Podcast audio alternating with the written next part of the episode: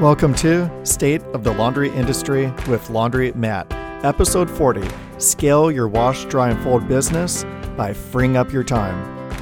As business owners, our most valuable resource is time. You can't scale your business if you are the one doing everything, so you want to let go of your daily tasks while maintaining quality.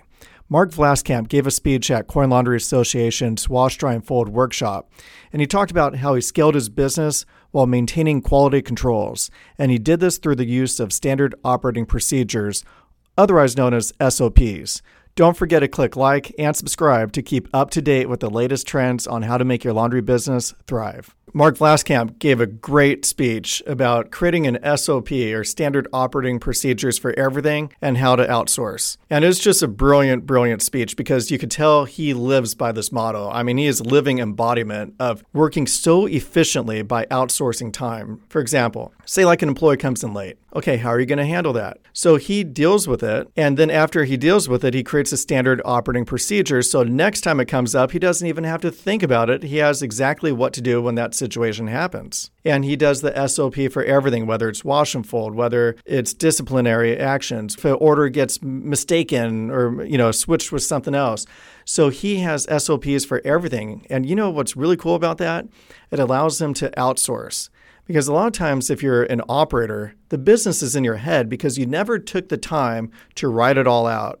So while you're working at the laundromat or doing the pickup and delivery, it's really important that when a situation comes up, take the time to create standard operating procedures because you don't want to do that job forever, and it's great to outsource to others. And speaking of outsourcing, he outsources many jobs to the Philippines at $7 an hour. And because he has SOPs, that allows him to outsource because they could just follow the standard operating procedures.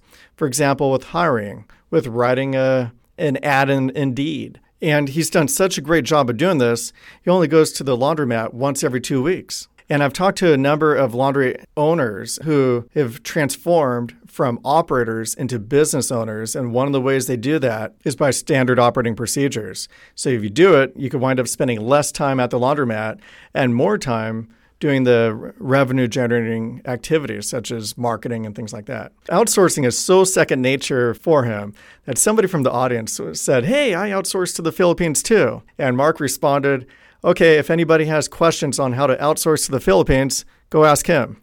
And so in a way, he outsources questions to somebody in the audience. I mean, it is brilliant. And he does it in every single step of his operations, and that's allowed him to grow and scale his business. Kudos to him. If you're looking to get into wash and fold, pickup, and delivery, go to curbsidelaundries.com. See you next time.